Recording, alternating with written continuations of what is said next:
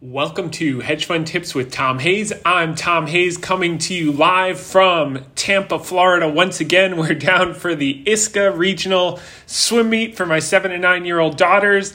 Uh, it's been a full week, actually. Uh, they swim the prelims during the day and then I go at night to watch them swim the finals. And my wife is an official, so uh, it's been great. But I had a really unique opportunity. I ran into a bunch of interesting people down here. But first off, um, uh, you know, I had a chance to meet Bobby Finke at the meet. He's he swam in the St. Petersburg Club, won two gold medals. Uh, 800 is most famous.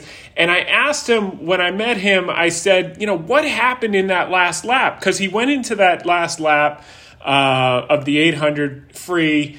Uh, in fourth place, and then he just turned into a monster and and won the gold medal. I mean, he just came out of nowhere and he shifted gears and he just shot out of the gate. And he looked at me, you know, and I was like, "What was, you know, what was your secret? How did you just turn it on? Is that something that you've practiced? Is that something you've thought about?" And he looked at me like just complete deadpan. He goes, "Yeah, I've I've never swam a last lap that fast in my entire career." so it was just kind of one of those things. But uh, what a great guy! Got pictures with the kids. Uh, here's my little one, the seven year old Annabelle, uh, picked up a medal last night. Mimi did as well. I don't have that uploaded yet, but uh, it's it's been a great trip. And then on um, Tuesday night, our first night here, we were eating at Bella Vista or something like that in St. Petersburg, and uh, for the team meeting. And I look across and it's Cathie Wood of the ARK funds, the ARK ETF. She's got 52 billion across her funds. So I walk over and introduce myself. I thought she lived in California. She actually lives a town over from me in Connecticut. She was the nicest person you could ever meet. She was there with a friend, and um, um, so I'll meet her for uh, coffee or something when we get back to Connecticut. But uh, uh, I think she's moving her firm down there, down to Florida, which uh, which I can't blame her. That's that's amazing. But uh, it's a lot of lot of cool things happening in Tampa, that's for sure. But I, I still like Connecticut, and uh, we'll kick off this uh, theme for this week with this with this Warren Buffett quote. He says, "Long ago, Ben Graham taught me that price is what you pay, value is what you get. Whether we're talking about socks or stocks, I like buying quality merchandise when it's marked down, and that's really been the theme, and that's what we do, and that's our knitting. the The question is." if that's so easy, if you just buy quality merchandise while it's, while it's marked down, why doesn't everyone do it? And the reason that everyone doesn't do it is because when you're buying things that uh, quality things that are marked down, they don't often um, they take a little time to rebound and realize their full intrinsic value.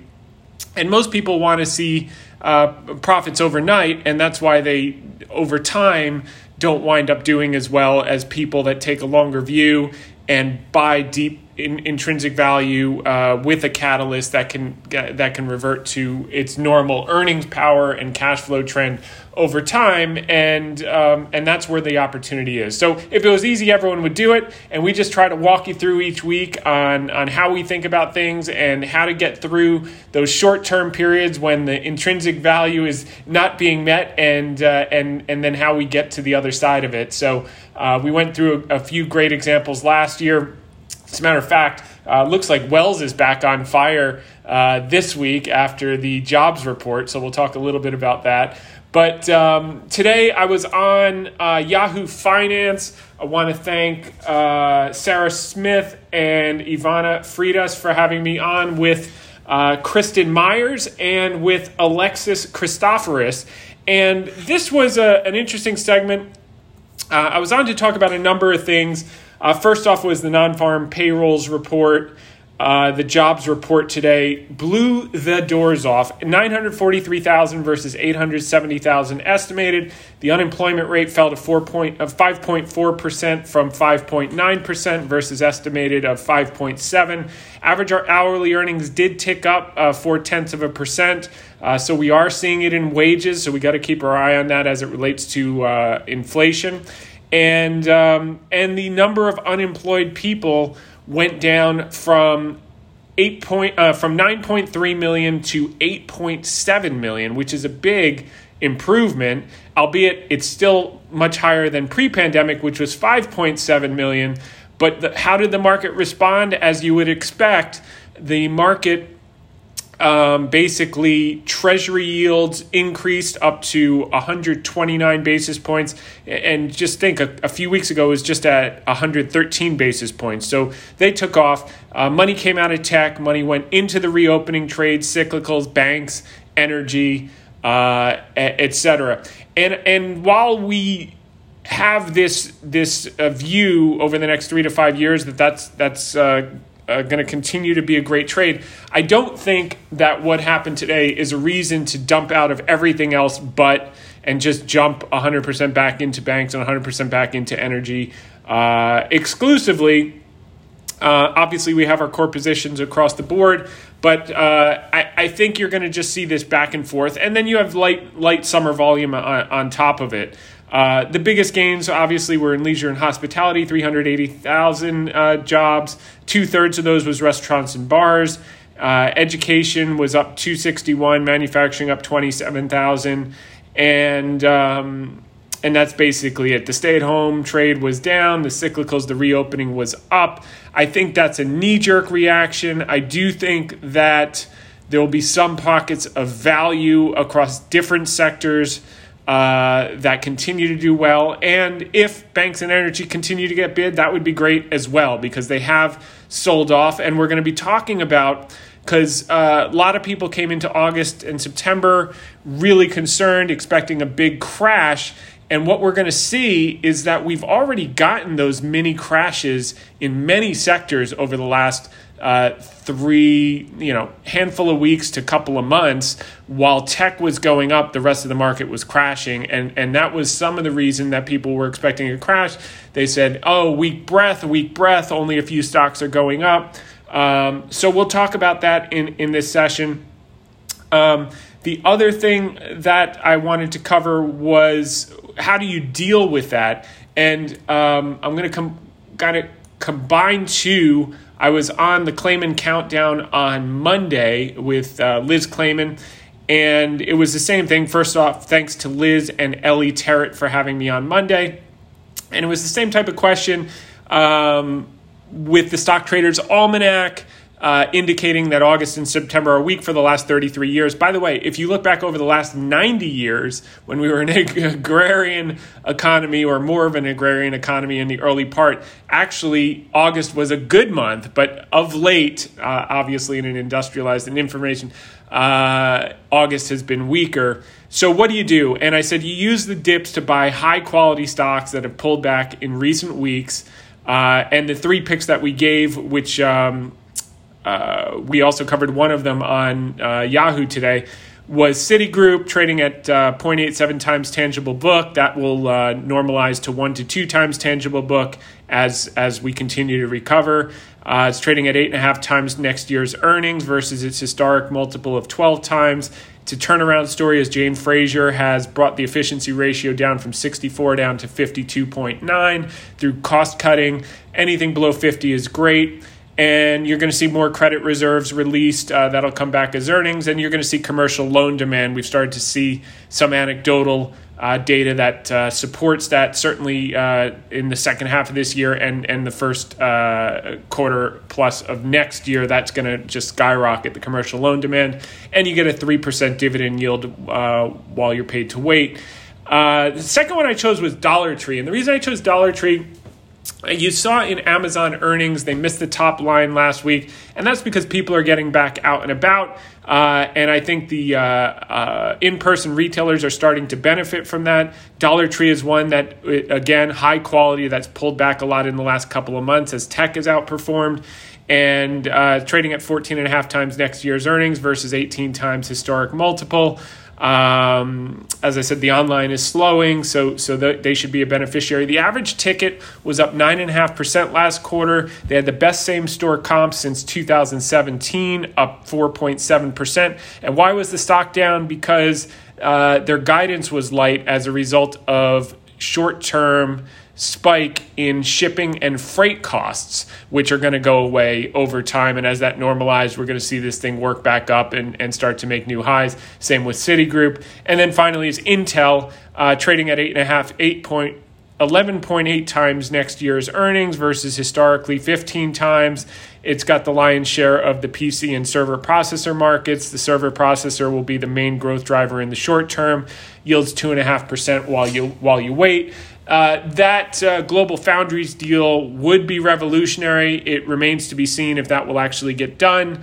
Um, the Thou dost protesteth, the uh, CEO of Global Foundries, but uh, it would become a behemoth if that did happen. That would certainly be a nice catalyst. If it doesn't happen, it's just at this point, quality merchandise marked down. You just got to wait through until it recovers uh, and starts to make new highs. But I think uh, over the next couple of years, this can be a seventy-five to ninety-five dollar plus stock, um, and um, uh, so so that's that. Then um, so that was what what was covered on Liz's show in on Yahoo. I had a bit more time. Um, had some things prepared re- with regard to earnings. If you look now, um, uh, actually the, estimates will just jump ahead a little bit here actually. Uh, this just came in. Uh, estimates for next year are now up to 21804 from 217 and change last week. Uh, for 2022 for 20, 2021 they jumped up to 200 no one would have believed that.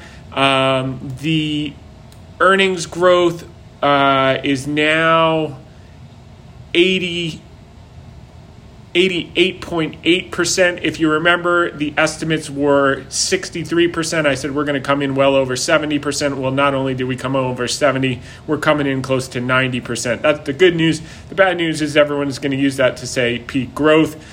It's certainly going to be peak growth rate, but we're still going to grow. If you look at um, uh, 2022 estimates, I think they're still too low. I do think those are going to work their way up to 230 plus and maybe even more. And then what that's going to do is going to take this forward multiple down from 21 times to 19 times. The market's going to look a lot more reasonable in the face of that. And uh, the other thing that I, I intended to cover on Yahoo, but they, we, they didn't have enough time in the segment, was that you have to keep in mind the consumer is in the best shape they've ever been. And this is a note from uh, Bridgewater uh, Greg Jensen did it, co CIO. I know him very well, great poker player. And um, they covered a bunch of things that were really valuable that I wanted to, to go through. First off, uh, the consumer is doing better than ever. And that's been a result of shifting from exclusively monetary policy to adding a huge dollop serving of fiscal policy and we're going to get another 4 trillion before the end of the year with reconciliation whether they do this 1 trillion discrete deal or not. It's all going to get pushed through in reconciliation one way or another. And um, what you're seeing here in these charts by bridgewater with greg, greg jensen is if you look at household net worth as a percent of GDP, uh, pre pandemic, post pandemic, it's up about 90%. So from 550% of GDP to 640%. But what's more interesting is the net worth of the bottom 60% by income. Uh, is really accelerating at the fastest pace relative to income in recent history. It's completely shot up, and that's all the payouts, et cetera. And then uh, finally, the savings rate was, you know, give or take 8% pre pandemic. It's now up at 20%. It's come off the boil a little bit, but 20% is still high. All that money is going to go back into the economy. And then household debt service, if you remember the last crisis, 2008, 2009, it was like 10.5%. Uh, debt service as a percent of GDP. Now it's only 7.7%. We haven't seen these levels since the early 80s at the beginning of the last secular bull. So uh, the consumer really couldn't be in better shape at this this moment. Uh, obviously, some people are still hurting from COVID. That'll get worked through as as uh, Powell keeps pedal to the metal to get full employment has been his primary objective.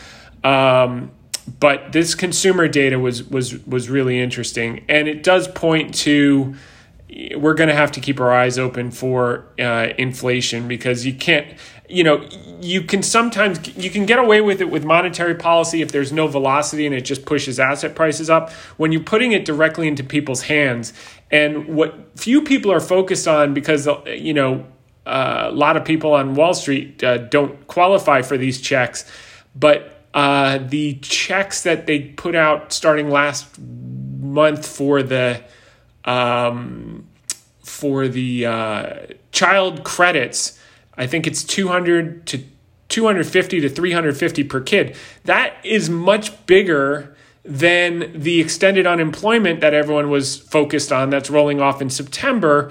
So so you're taking away $300 a month and now you're giving, you know, if if a family has two kids, I think it's like 250 to 350 per kid. So let, let's just say 500 to 700 dollars per kid times 12 you know, seven times 12 is 84, 800, uh, $8,400 a year. And people say, well, it's a tax rebate. But the problem is, is many of the people that qualify are under $50,000 a year and they don't pay taxes. So it's actually universal basic income. And the current administration has said that um, they want to keep this going through 2025.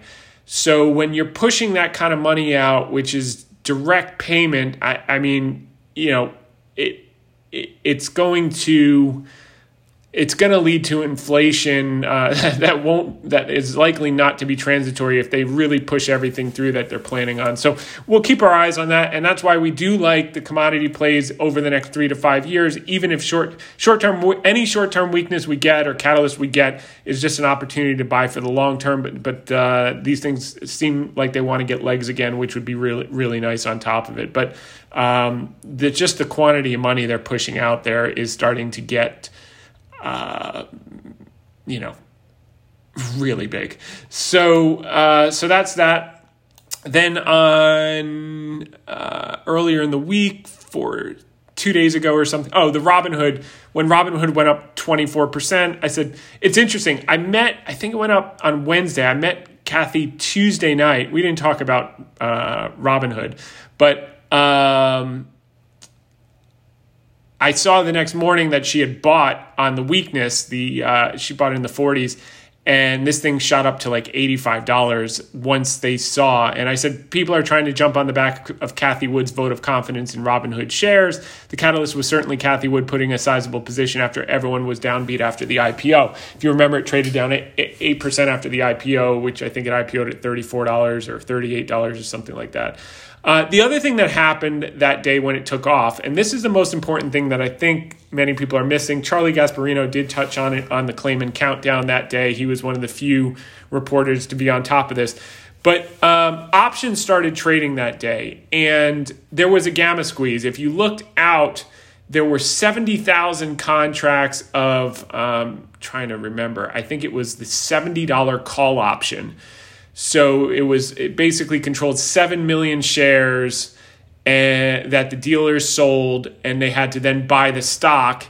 And it turns out, and Lydia Moynihan in the New York Post got uh, some short interest information from S3 uh, that said there were like uh, and I'm cuffing this, but I think it was 28 million shares short or something. So it was a short squeeze and a gamma squeeze all in one. They just compressed time. They didn't screw around for months like they did with GameStop. They did it all in one day, and uh, and of course it rolled over. So we'll see how that plays out. But just to put it in perspective, I think it was trading at 43 times sales, trailing sales relative to uh, Schwab was trading at like seven times sales. So um, you know, you have to take these things with a grain of salt. Structurally, the short-term supply and demand for the paper can go crazy, but intermediate to long term, it reverts back, back to its intrinsic value, and and uh, we know that where where that is, and it's uh, let's just say we're not not buyers of the stock.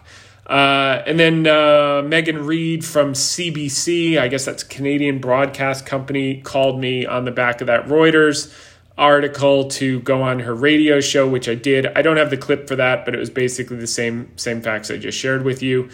Um, and then um, the other issue, uh, two things I, I um, what didn't have time to cover on Yahoo, uh, but I wanted to just cover on this call. Uh, is in addition to the consumer, you have the Fed accommodative. So even after they start the taper, which I think will be after February of 2020, after the reappointment of Powell, um, you're still going to have massive liquidity. Even if they pare back, they're still adding every single month. If they go from 120 to 80 or 120 to 100 uh, billion per month, and then um, rolling them over, et cetera. So, so the, the liquidity is still going to be massive. The fiscal stimulus is going to be unprecedented in human history. Uh, liquidity is abundant, and the Fed balance sheet is still at all time highs. And then lastly was the outlook. Um, you know, you had a lot of people looking for a seasonal crash and still doing so. The problem is, is that uh, we've been having a lot of these flash crashes under the surface. If you look at materials, energy, banks, transports, industrials, the last couple of months have been weak. While a uh, few stocks, you know, the Fang basically have has pushed the S and P up. But when you look at the uh, small caps and the Dow, basically the reopening trade, Dow's done nothing for four months. It's traded sideways, and the uh, Russell, the small cap, has done nothing for six months, half a year since February. And we'll look at that in further detail. I want to get to a couple of good Ask Me Anything questions from Greg Stewart. Asks, Hey, Tom, my question is how do you determine uh, when an option is at an unusually high or low price? This past video cast, you talked about your strategy for taking advantage of the recent drop in BABA. Even though you didn't know where the bottom was going to be, you noticed put options that were at an unusually high premium and that call prices were unusually low. So you sold some put options and used the money to buy even more call options. Your strategy makes a lot of sense. I just don't know how to tell when an option price represents a good opportunity. Maybe it's too complicated to explain. But if you can share how you know when an option price is unusually high or low, I'd find that really interesting, Greg. Great question. So uh, I'm on.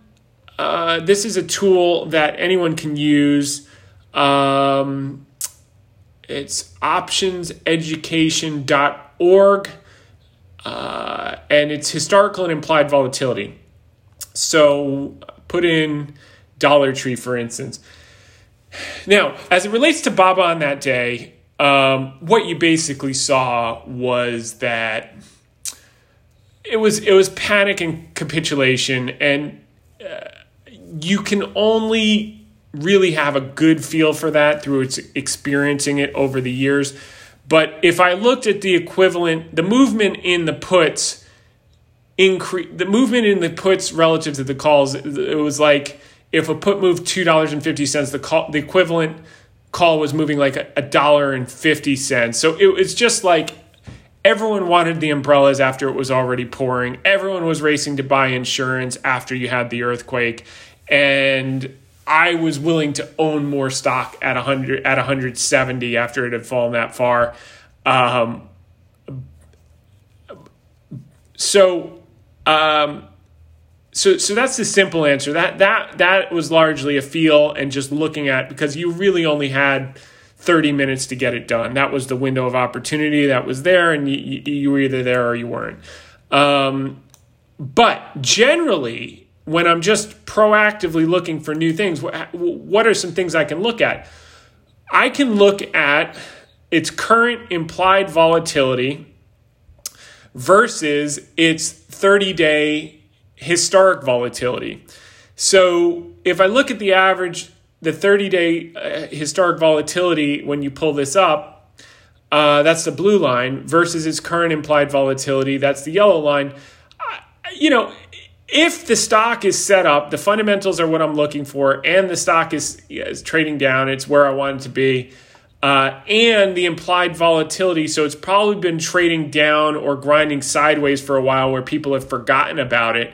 And that implied volatility jumps below its historic volatility, um, I'm probably getting a decent price. As a general rule of thumb, I mean, if you can get long dated premium for 20% implied volatility and you're 12 to 24 months out, you're usually going to make money as long as the business is decent. And at, 20, 20% implied volatility, my guess is it's a steady grower uh, and it's just out of favor, whether it's related to rates or time of year or uh, a bad earnings report that means nothing. Uh, so those are some things, but but the way you could you know a, a simple way that you can do on a retail side is if it's meaningfully below its historic uh, realized volatility uh, in the short term and everything's set up, then then you know you're getting a good price. Now, if you're doing a spread, it doesn't matter because you're going to offset paying too much on the leg you buy with selling uh, high implied volatility on the leg you sell. So on spreads, it matters less. But if you're just buying long dated premium uh, straight up, that that's generally what you want to look for. Is it trading below its its realized vol, uh, current implied vol? So next and I got to get through this because I got to get to the finals tonight. All right. So, uh, second question is from Tom. Thank you for this. Is from Kai Grodicke from Sweden. Uh, thanks so much for what you're doing. Your way of reasoning, uh, your thoughts every week has made me a better investor and learned so much more than reading a book or the news. Ray Dalio gave his thoughts on China, and I thought it was very helpful in addition to what you explained, maybe worth sharing. Uh, thank you for doing that. Um, and you can find this on LinkedIn. If you go to LinkedIn, uh, Ray Dalio's profile, or just Google understanding China's recent moves in its capital markets. So Ray goes through this whole explanation, and no one knows China uh, quite as well as Ray because Ray's been going there for three decades. A, a, a good chunk of his uh, assets under management come from China. So he has a vested interest, obviously, a, a huge reservoir of knowledge and experience and contacts. Uh, and he's basically saying, he's basically saying, you know, they did this, maybe they should have uh, explained it better. They didn't really mean it. And um, uh, you should you should still invest in China because the growth story is unlike any other. Is the basic summary, but uh, read it. It was nice to see. Um, and I'll leave it at that. But thank you for uh, forwarding that, Kai.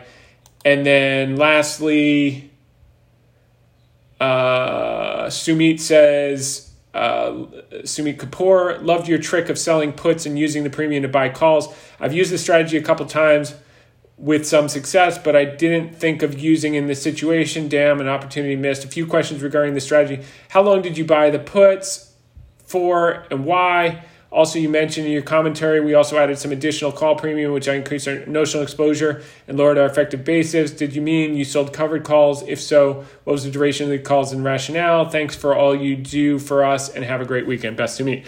Okay, good question. So, um, here's the general rule of thumb um, when you sell premium, you want to sell short dated premium, 30 or 60 days max, because you want time decay to work to your advantage. When you buy premium, you want to buy long dated minimum, you know, uh, out, you know, if you can do 12 months, it's always better to do 12 to 24 months. Uh, otherwise, you know, three to six months if you think the catalyst is imminent and it's going to turn, you know, if you think it's going to take a month and a half for the move to happen, by three to six months. If you think it's going to take three months for the move to happen, by six to 12 months.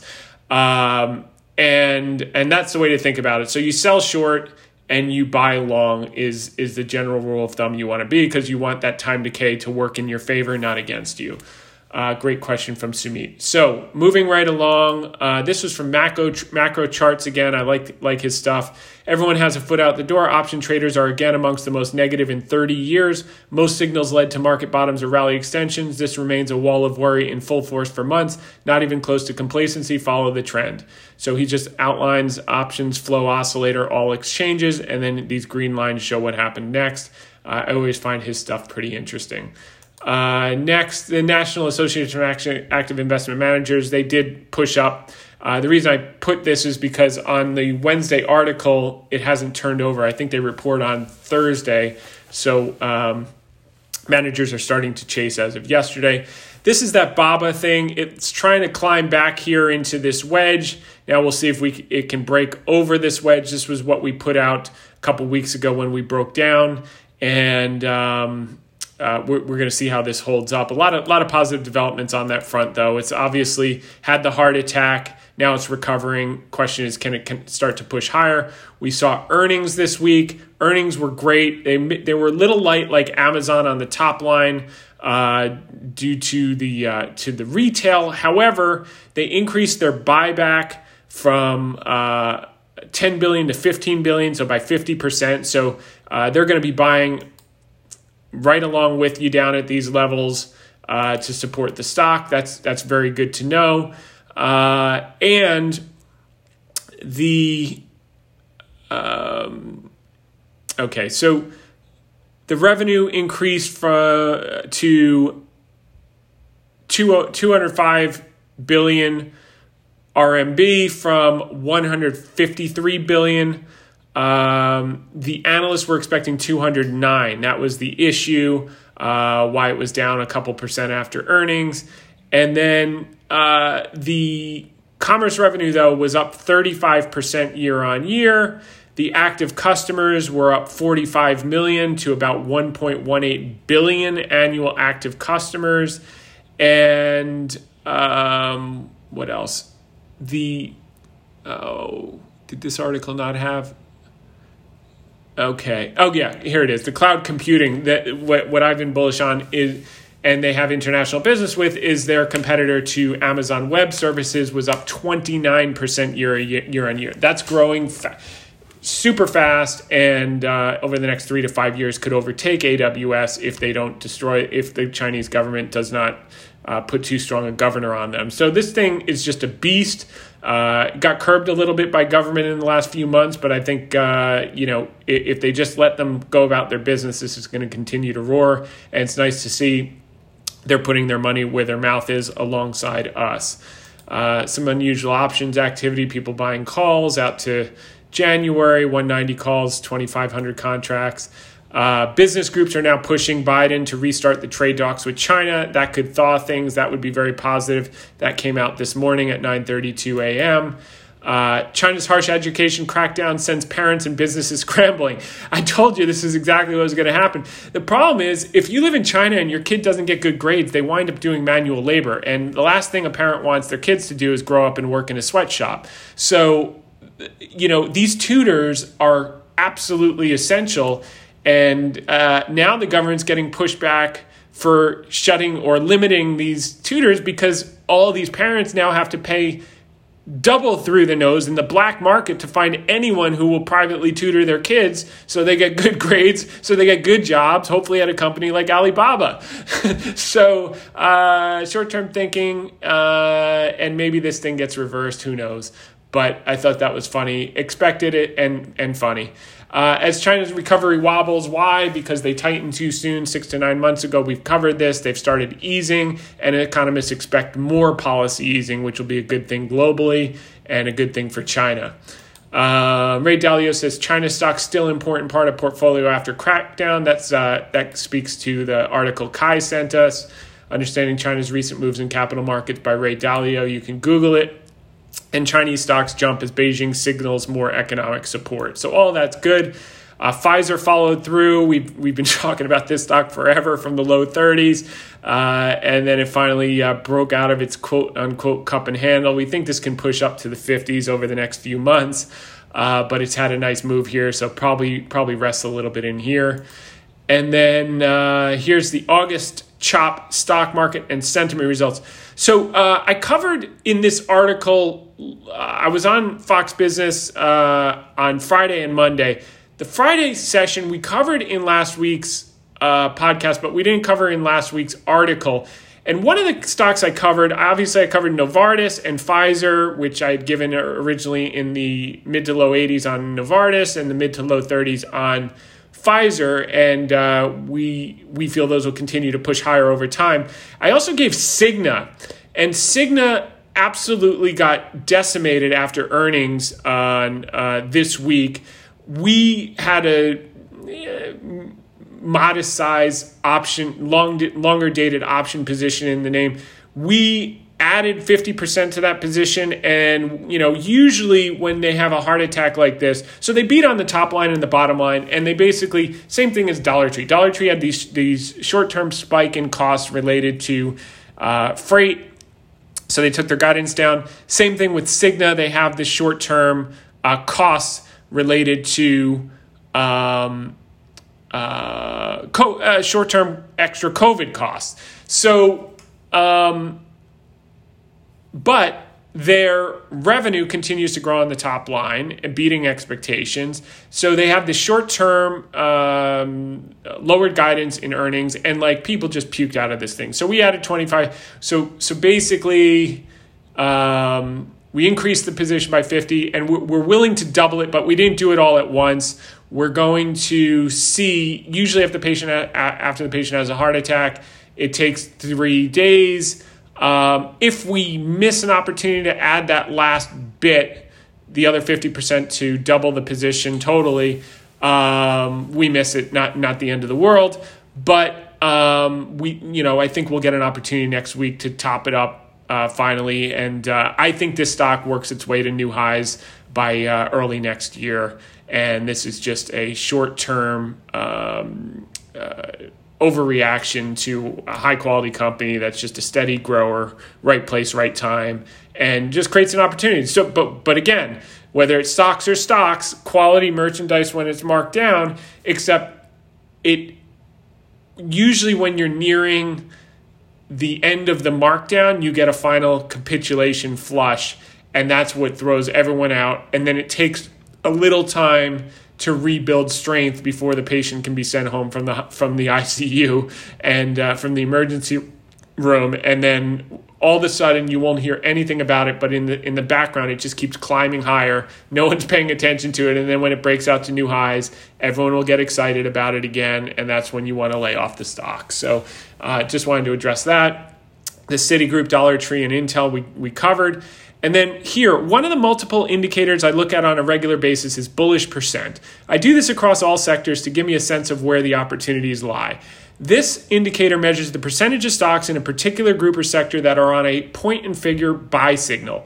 I don't utilize point and figure charting, but I do find this barometer useful when it comes to finding the next sectors I'm going to focus on.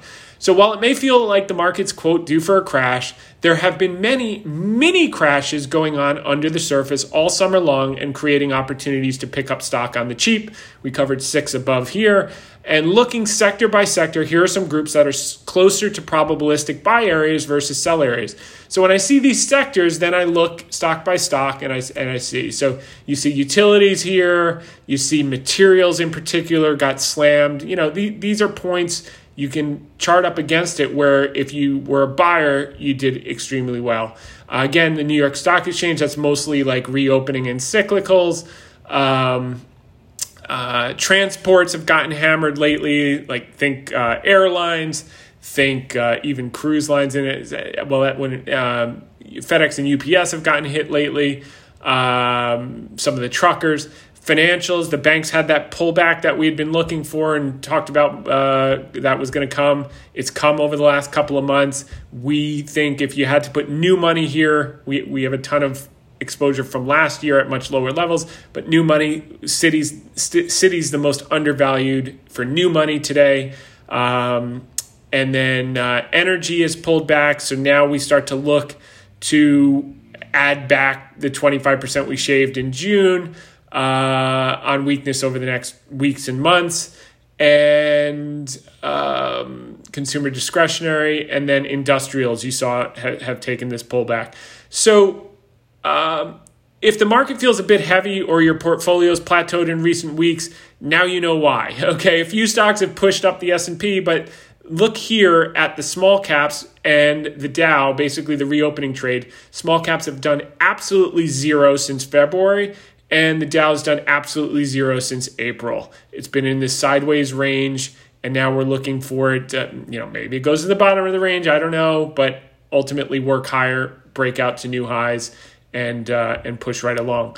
Um, the bearish sentiment on the AAII retail survey this week uh, jumped from 24 to 31. Nice to see a little fear coming in. Uh, the fear and greed was down to 26. Probabilistically, it pays to be a buyer versus a seller at these levels between 0 and 25. Uh, you can see historically. And then this is the chart that we covered. Uh, the active managers jumped in this week. So we'll see there. But I, I again, this is a stock pickers market. And um, you just, you know, there are major crashes, many stocks down 30% that you don't need to wait for the big storm to cast your net. Number one, the storm might not come. And number two, there have been many rolling flash storms already taking place in the last weeks and months. And if you wait too long to put out some lines in the water, you may find all the best fish are gone. That was our outlook for the week. As for earnings, uh, we covered that. Estimates went up yet again this week. Uh, you can see here and they keep moving in that direction. I think they're still too low for next year. I think this is going to work up to 230 and beyond.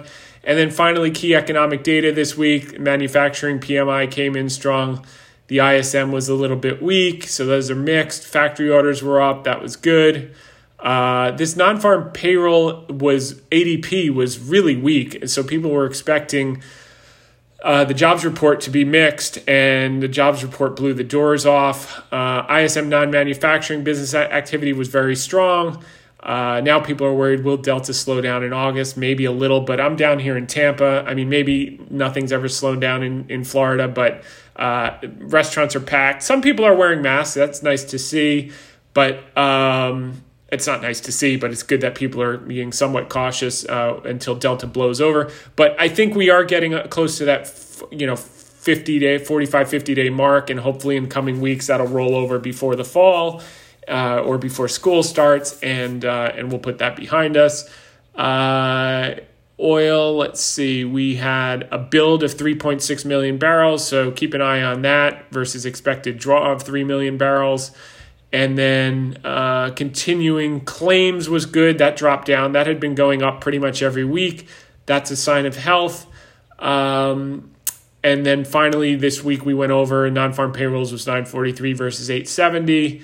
Um, and the unemployment rate dropped down, but wages ticked up a little bit. So those are sticky. We'll keep an eye on that. And consumer credit expanded. So the consumer's starting to borrow again uh, that's that's a sign of uh, good spending to come and good health of the economy. So, look. With that said, we went through a lot of things in a short period of time. It's the middle of the summer. Go out and have a great weekend. Until next week, make it a great one. And thanks for listening in. Bye for now.